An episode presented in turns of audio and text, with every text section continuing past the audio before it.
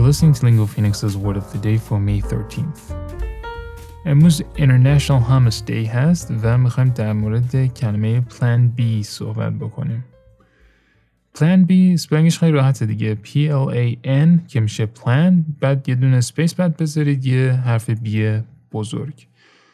Plan B یه noun هست که غالبا به صورت singular استفاده میشه و معنیش میشه an action or set of actions for doing or achieving something that can be used if the preferred method fails.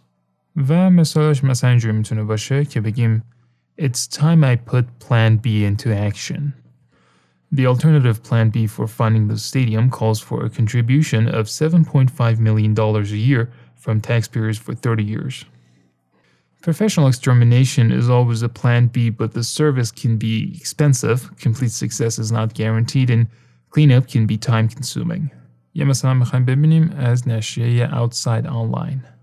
Toss a pair of traction devices into your pack and if all else fails, have a plan B in mind, such as an exploration of the lower elevation foothills section of the parks.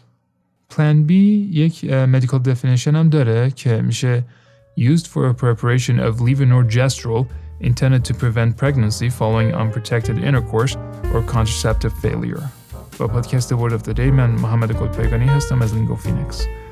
Join our Telegram channel at Lingo Phoenix to make sure you never miss an episode of Lingo Phoenix's Word of the Day.